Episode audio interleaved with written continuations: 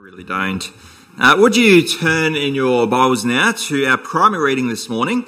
Uh, this is from 2 Peter chapter 1, verses 16 through to 21.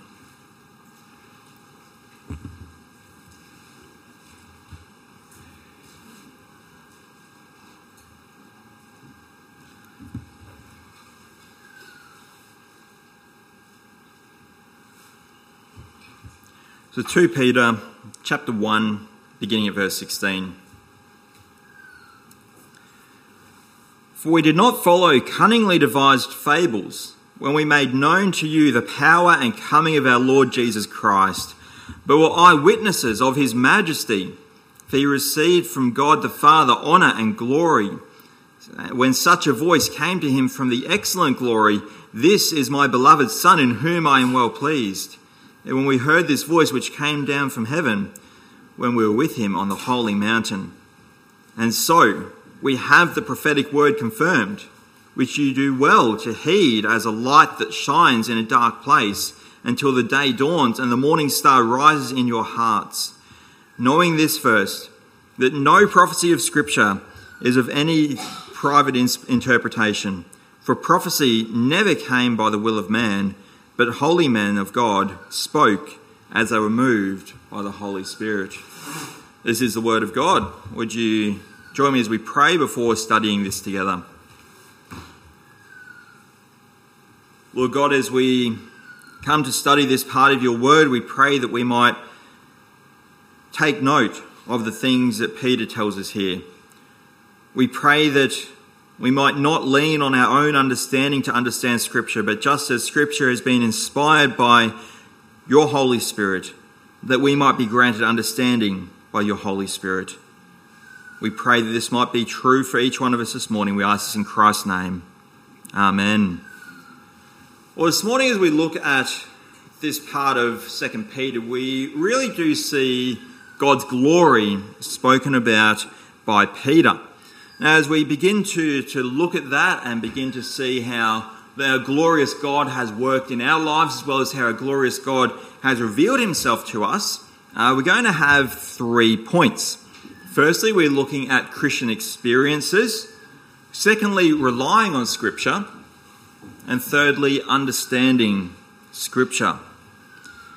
So, as we get into this today, Peter really does want us to see how glorious God is. And he does that at the start here by specifically mentioning something that he has seen. He talks about one of his own experiences. Now, as we consider experience, because Peter does talk about his own experience here, experience is one of those things that can be either really, really beneficial or a problem. Now, a reason I say it can be both beneficial and a problem is because Anna and I remember when Anna was just out of uni, applying for nursing positions, particularly when we moved interstate to Canberra. You could apply for positions, but do you have the experience? If you don't have experience, sometimes experience can be a really frustrating thing. Sometimes experience can be frustrating, not only if we don't have it, but sometimes we have experienced things that just make us feel worn out. Perhaps we feel like we have less energy in our lives because of the things we've gone through. If only we hadn't gone through that traumatic experience, we'd be so much better positioned now. I feel older, grayer, more tired because of that experience over there. However, on the other side of it, experience can be a really, really good thing. And for the Christian, as we've seen through those first 15 verses, we are to, to keep growing. And the, the more we experience, the more we can grow in Christ. There's a, a great spiritual and just general life wisdom that can be gained through experience. Once you have experience, it can be an awesome, awesome thing. It's this thing that can cut both ways. And again, I'm talking about experience because Peter himself talks about his experience. We see that in verses 16 through to 18 this morning.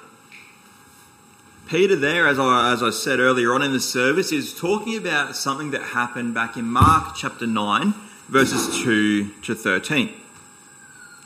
What happened there, as we read, is a transfiguration of Christ. Jesus and his disciples had reached a town called Caesarea Philippi. We read that at the end of Mark chapter 8. And when they reached that town, Jesus took uh, James and John and Peter, who some people have referred to as the inner circle among the, uh, the 12 apostles, and he took them up to the top of this mountain overlooking this town called Caesarea Philippi. Now, the reason I'm including the fact that Caesarea Philippi is there is because Jesus often did things that were very specific to the location to increase the point that was being made at the time. What you might not know about Caesarea Philippi is that it was a Roman town built to honour a Caesar as a god. That is the backdrop for Mark chapter 9, verses 2 to 13. This town, built to honour a normal man as a god.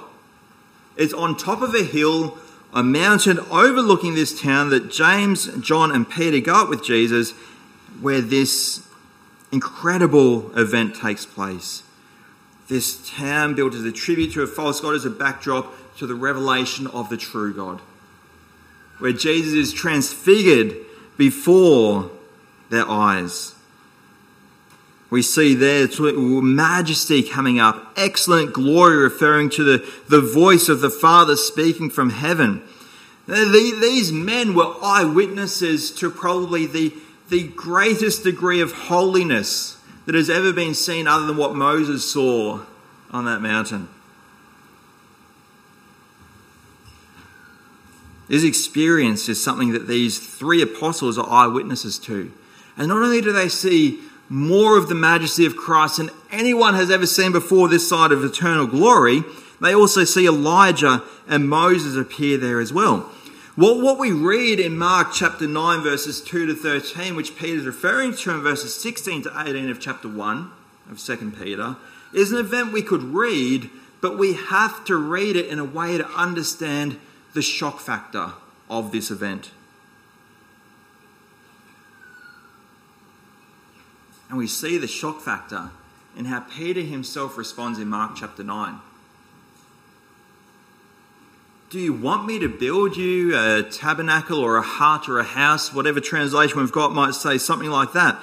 Uh, do you want me to build each of you a shelter? Jesus and Elijah and Moses, I'll build you a shelter. And we see that he, he reads it because he didn't really know what to say. It was just such a terrifying, amazing event to see. See, this mountain behind Caesarea Philippi, Jesus Christ was shown to be the true God. This experience was something incredibly special that each of those three men who saw it would have held on to for the rest of their lives. We see evidence of that in the way that Peter writes this letter here. Consider the others who saw it as well. They all faced different circumstances in their lives. James was, was martyred for his faith not long after the death of Christ. John was going to live a long life, but a long life of exile on the island of Patmos and Peter, who we mentioned quickly last week, has said that his own death is coming a death where he was crucified upside down. Each of these men faced different circumstances, but you can imagine, can imagine what a glorious comfort this would have been to each one of them. In each of the places that God was going to use them, whether for a long time or a short time, this experience of the one true God would bolster their faith. he says, awesome, amazing, shocking event. I don't think we can really describe the extent of it. Yeah, the US military like to use a tactical term called shock and awe. Shock and awe is when there is an attempt to use overwhelming force and all the noises accompanied with the overwhelming force, uh, force to completely disorient your opponent and leave them unable to really discern what's happening around them. They're proud of their shock and awe. But the US military's shock and awe has nothing on the shock and awe of the Mount of Transfiguration. This is real shock and awe. This was Peter's experience of Christ. This was something that gave Peter confidence to continue trusting in Christ because he had this experience of God. If we turn this passage back on ourselves, and perhaps Peter's audience were doing this at the time, maybe we're left asking the question what if we don't have that sort of revelation of Jesus in our life? Because we, we don't.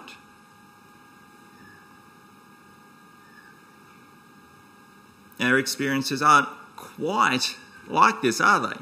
We have experience of the oh, incredible things God does in our lives, but what this begins to lead us to is an understanding that maybe our experiences aren't enough. Our experiences alone are not enough to confirm our faith. Our experiences alone will not get us through the hard times. They will not allow us to stand against persecution and or false teachers, the things that Peter's audience were facing, the things that we face in various levels ourselves today. Now, we need to understand Peter isn't writing these things in verses 16 to 18 to elevate himself. He's not saying, I'm way up here and you guys are way down there. My experience makes me so much better as a follower of Christ than anyone else other than James and John. That's not what Peter is saying here. We don't have that same type of revelation of Christ in our lives today. Hebrews chapter 1, 1 and 2 begins to explain why that is the case. And we read there that long ago and in many ways God spoke to our forefathers through the prophets, but has now spoken through, to us through Jesus. There is no further revelation we need from God because what we have in scriptures is all that we need to have faith in God, a faith that is immovable.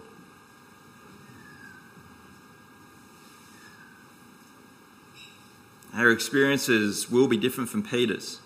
And we don't have this clearly mind blowing experience that Peter had. We can still know that we are saved. We can still know through personal evidences in our life, the thing we looked at from uh, in Bible study on Wednesday night, uh, from the middle of uh, the second paragraph of chapter 2 in the Confession of Faith, we can know through the work that God does in our lives that He is alive and that He is at work saving souls for His glory today. Because while it might not stack up, the fact is, the fact is that every single person who has faith in Jesus Christ has had an, an encounter and an ongoing encounter where God has been active in our lives. You consider the disposition of our hearts when we become Christians, where our hearts are oriented as Christians. They can focus on God. We are no longer bound to sin, we are bound to God.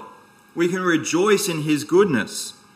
And the place of our hearts is something that is so important in our relationship with God. It's spoken about a lot through both the Old and the New Testaments. Deuteronomy chapter 10, verses 12 to 17, towards the end of those verses there, we read that God commands his people to circumcise their hearts.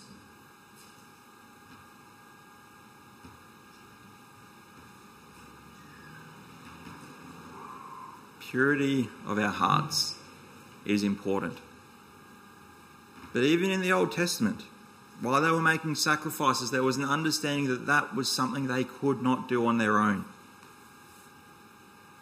They could not do this procedure to themselves, and this is a spiritual procedure really being spoken about here. It's not a literal pull out your heart, cut part of it off, and put it back in your chest. This is a spiritual thing being spoken about here.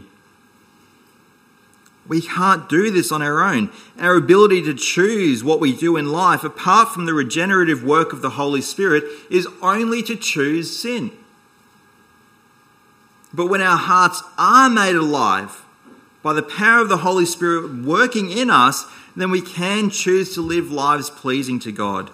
We've seen over the last three sermons on, one, on, on 2 Peter what that looks like. That virtuous conduct, that growth in grace, continued knowledge, abounding of God, good fruits being born from that. When we read this in 2 Peter, don't think that you're a lesser Christian because we haven't had what Peter had. It might make us think. If we look over our lives, do we see experiences of God working in us and shaping us to produce holiness? And if we see evidences of that, if we are searching our hearts, which is really the prompting of the Holy Spirit, then we have experienced God's glory, His glorious work in reviving our souls. And it's an ongoing thing. We know that God has given to each one of us the Holy Spirit, who never leaves us, but does enable us to grow. Now, maybe, maybe that growth feels like it's slow. Maybe at times you feel like that growth is just painfully slow as we look back over our lives, we can see improvement since the moment we called upon the name of our Lord Jesus Christ for salvation. And virtuous growth that Peter spent so much talking about so far in this letter. Those evidences of lives that is evident in the lives of all those who are children of God is not about our effort. It's about God doing something in our lives. God producing something in our lives. Uh, the commentator Thomas Schreiner says that Peter's flow of logic through this letter up to this point makes it clear that the call to virtuous growth is absolutely founded in God's saving work and should never be dismissed as something we achieve for ourselves. Peter in verse 16 talks about the power and coming of the Lord Jesus Christ. It's by that same power and coming of the Lord Jesus Christ that we know, just like Peter, that we do not follow cleverly devised myths or fables. In the original context, would have been those, they're great stories. They're not religious, those things about the Greeks and the, the Romans, gods and demigods and those sorts of things. They can be entertaining, but people believe them as truth. They led people away from the truth. What we have, what we have in Christ is real, and there are genuine evidences of our glorious God who is active in our lives. We all experience that as Christians. Every single person who has faith in Christ has a mega encouraging. I'm sorry to use the word mega encouraging. It's not formal, but I can't say another. We have a mega encouraging experience of God's redemptive power work in our lives. We know His glory, we know His majesty, and we know what we are being called to in eternity.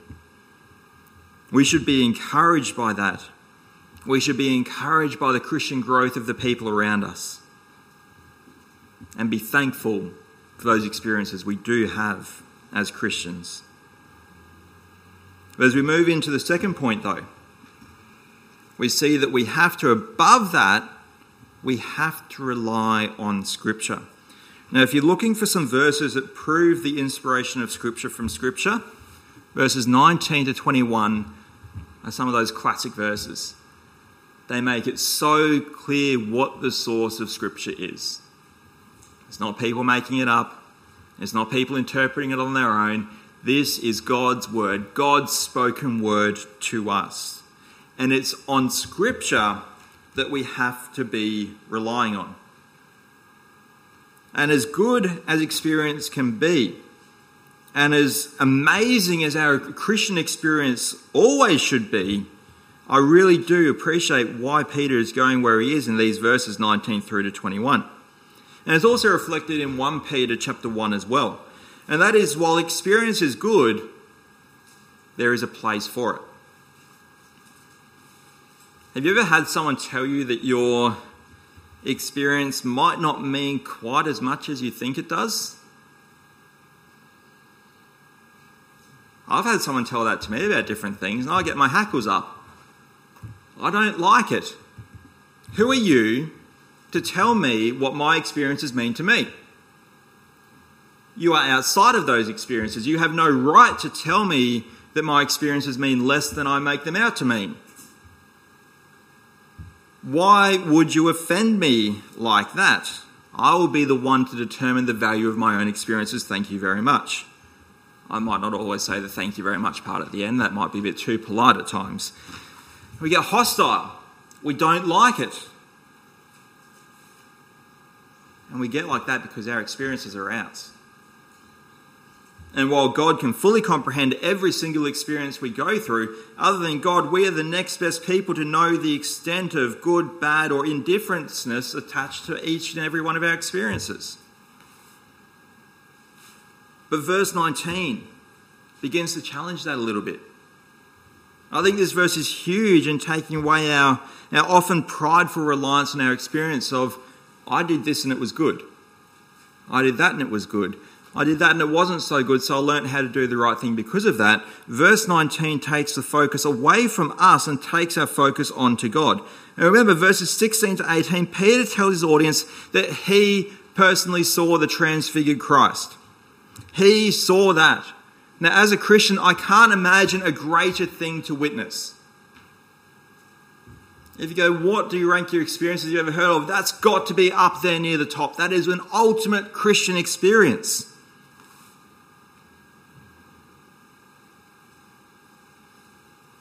So much of the glory of Christ revealed. Something he could turn his mind back to for the rest of his life. But even while he has had that ultimate Christian experience, he says there's something more valuable. He says there is something even more dependable against falsehoods than what we go through. It's not dismissing what we go through, but there is something more dependable, more reliable. Verse 19, he brings our, minds to the prophetic word, which has been more fully confirmed, presumably because of what Christ did. Uh, Douglas Moo's commentary is helpful on this. He begins to talk about the need we have to actually understand what the prophetic word that Peter's talking about here is. There are, of course, as with most things, various views on what it could be. Uh, some people suggest that the uh, prophetic word is only those future promises to come things that haven't yet happened yet. Because they're taking it as being prophetic from the time that Peter writes, looking forward from the time that Peter writes. But Peter does say that this prophetic word has been more fully confirmed after immediately having spoken about Christ. The prophetic word being spoken about here, we could we could summarize it as every single written or spoken oracle in Scripture concerning both the coming of Christ to dwell incarnate among fallen men, as he did, as well as all of the forward looking promises, prophecies regarding Christ's return on the day of judgment. Now, I think it's that second one, that more full version that Peter is actually referring to. And again, there's a lot of similarity between this first chapter of 1 Peter and, and also 2 Peter, which we're looking at now. And in 1 Peter, it seems to be referring that way too. This is the prophetic word that's been more fully confirmed because of Christ. That word we know is proven to be trustworthy because Jesus has, he did fulfill the prophecies of the Old Testament writings regarding his coming. Now, some of you like maths. I joke that maths is the reason I'm in ministry. I'm not a maths guy. If you ever look up the probability of Jesus fulfilling, of one person, who is Christ, of course, who did do it, but the probability of one person fulfilling the prophecies in the Old Testament regarding the coming Messiah, the size of the odds stacked against that happening, I can't even say how big it is. It's incredible. It's a huge, huge number. You take it down to fulfilling 10 prophecies regarding the coming Messiah. And again, the odds are just so enormously stacked against anyone being able to do all of it. Christ fulfilled over 120. Now, if Christ did that, if there is confidence given because of what he did fulfilling those prophecies, then it goes to stand that there is reliability concerning those future prophecies yet to be fulfilled too. Now, the future stuff we, we really get into in chapter 3 of 2 Peter. Peter's beginning to set the scene for it here. We, we, we won't take the wind out of our sails when we look at that later chapter. We'll save that for when we actually get to it. So stay tuned for that. But what we have here, Peter is elevating the value of this prophetic word. He is elevating the value of Scripture. And just like those MasterCards ad would say, it is priceless but in a way that even those MasterCard advertisers can't understand the word priceless to be. We can't describe how amazing it is. It is of even more worth than Peter's own experience of witnessing the Transfiguration. The words of the Old Testament and the words of the New Testament as well must have a greater significance on our life than anything that we go through. Experiences are not bad. Experiences, as we again read in the Confession of Faith, chapter 18, point, uh, paragraph 2, are a good thing that can confirm the promises of God to us. But they are not what we rely on. We have to rely on Scripture. We have to rely on the revealed Word of God. Peter says in verse 19, we should pay attention to it as a lamp shining in a dark place. Peter is writing to Christians who were facing persecution, who had false teachers who were threatening to take them away from the light and further and further into darkness, as we know from Christ's parables. Uh, it's like the blind leading the blind, and the eternal destination of that is hell. There is no other light in the darkness than God's word. There is nothing else to, to guide us on this life we live than God's Word.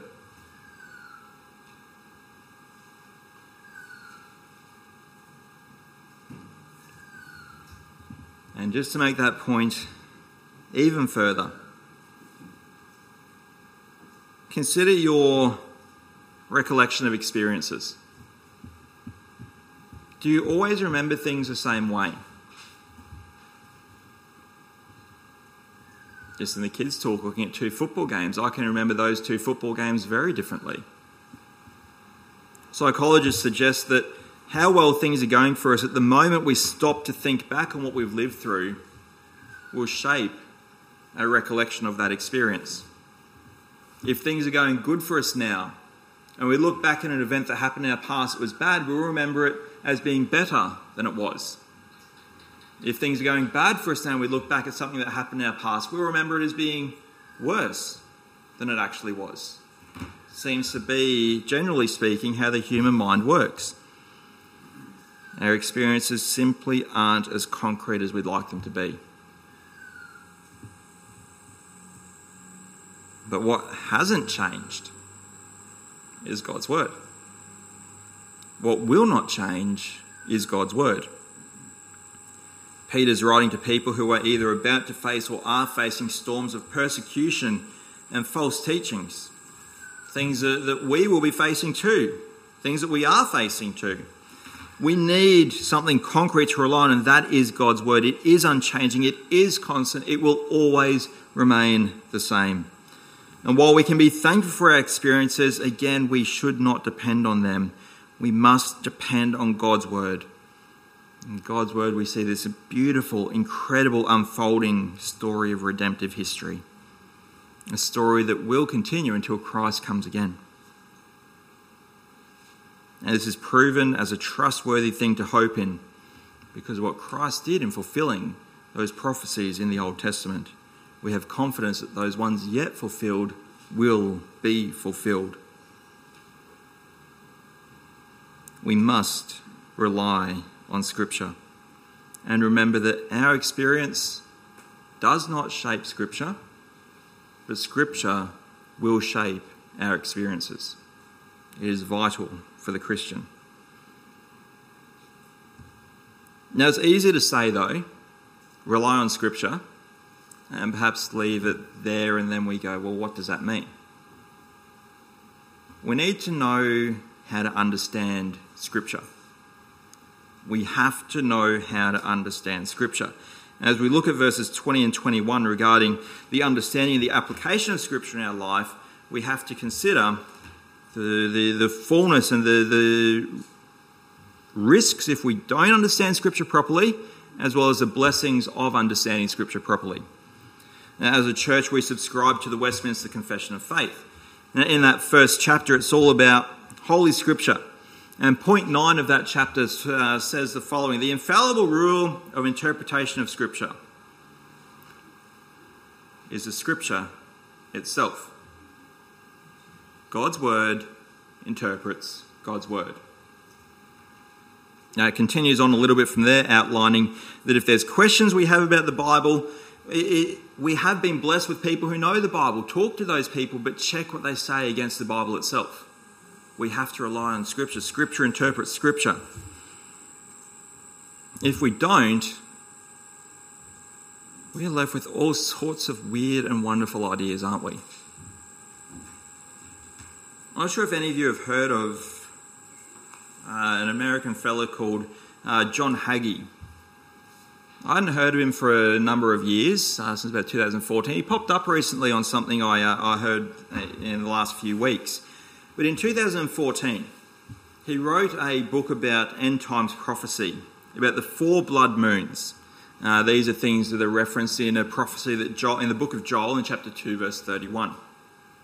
Now, according to, to John Hagee, the, he wrote this before 2014, by the way. In 2014, the second half of 2014, following this fourth prophesied blood moon, Russia was going to launch a military invasion of the Middle East. The day after this happened, billions, billions, not millions, billions with a B were going to die. We're a little bit past that, aren't we? Any of you remember that happening? I don't. We're in 2021. What went wrong? Is Joel's prophecy, and if part of Scripture isn't correct, all the Scripture should be questioned too, is a prophecy in Joel chapter 2, verse 31 broken? Is God's word broken?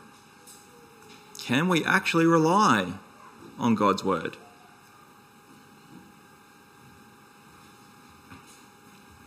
What went wrong was not God's word. What went wrong was Hagee's interpretation of it. He used information from NASA, from astronomers, from political sciences, geopolitical events that had happened with Russia's past involvement in the Middle East, and he applied that to Scripture rather than letting Scripture speak for itself. Now, we might look at that and be tempted to, to laugh it off. But you know what's sad? This is a man who continues in ministry. This is a man who has never issued an apology for leading so many people astray. People selling houses, people giving money to him from the sale of their houses, giving up their livelihood because the end was about to happen. He has never issued an apology. He has never offered to refund people the money they spent on these books, even though they were proven woefully wrong. He caused incredible panic in some circles. That alone gives us cause to take this seriously. You know what the biggest repercussion of that event was?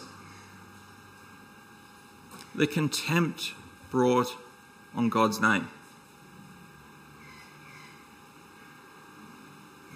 Well known publications like The Guardian from early 2015 joked, referencing John Hagee, that the world had dodged an apocalypse sized bullet. That does not promote the glory of God, the righteousness of God, the holy of God, the perfection of God, the inerrancy of Scripture. It takes away how people see God. Now, that's an extreme example. But this is what we go down. This is the path we begin to go down when we use human wisdom, human knowledge, and human reasoning to interpret Scripture. The consequences can be huge. Verse 21 No prophecy ever came from man. And before that, in verse 20, no prophecy comes from someone's interpretation. So, how do we understand God's word? We understand God's word by the means by which it was given the Holy Spirit. Holy men spoke moved by the Holy Spirit. By the power and the person who revealed God's word to us, we can understand his word. Not by our clueiness, not by our experience, not by our keeping up with the news of events in the Middle East, none of those things. By turning to pages of Scripture and asking God for wisdom and understanding, that is how we understand God's Word. And it's not an easy thing to do this. And sometimes we still have a lot we need to work out, and maybe a lot of questions that we still have. Whether something is complicated or whether something is, script, is simple, we need to ask God for wisdom. James 1 says that if any of you lacks wisdom, let him ask of the Father. See, if we want to understand Scripture so that we can rely on Scripture and better enjoy the experiences that we have as Christians, we have to rely on God for the wisdom that He might bless us with. Because without that, His Word will not fully penetrate our lives we should pray, as we do. But we should keep praying that by the power of His Word and the, the Holy Spirit at work in us, that we might be growing in the Lord. That every day that we will see Scriptures more clearly. That every day through seeing Scripture more clearly by God's grace, we might better see God's glory and better be equipped to serve Him faithfully. Let's pray. Lord God, we pray that you would be with each one of us as we go from here. We pray that we would truly devote ourselves to the study of your word. We know this is your word. We know that your word alone contains truth. Where else would we go for these words? We have nowhere else to go.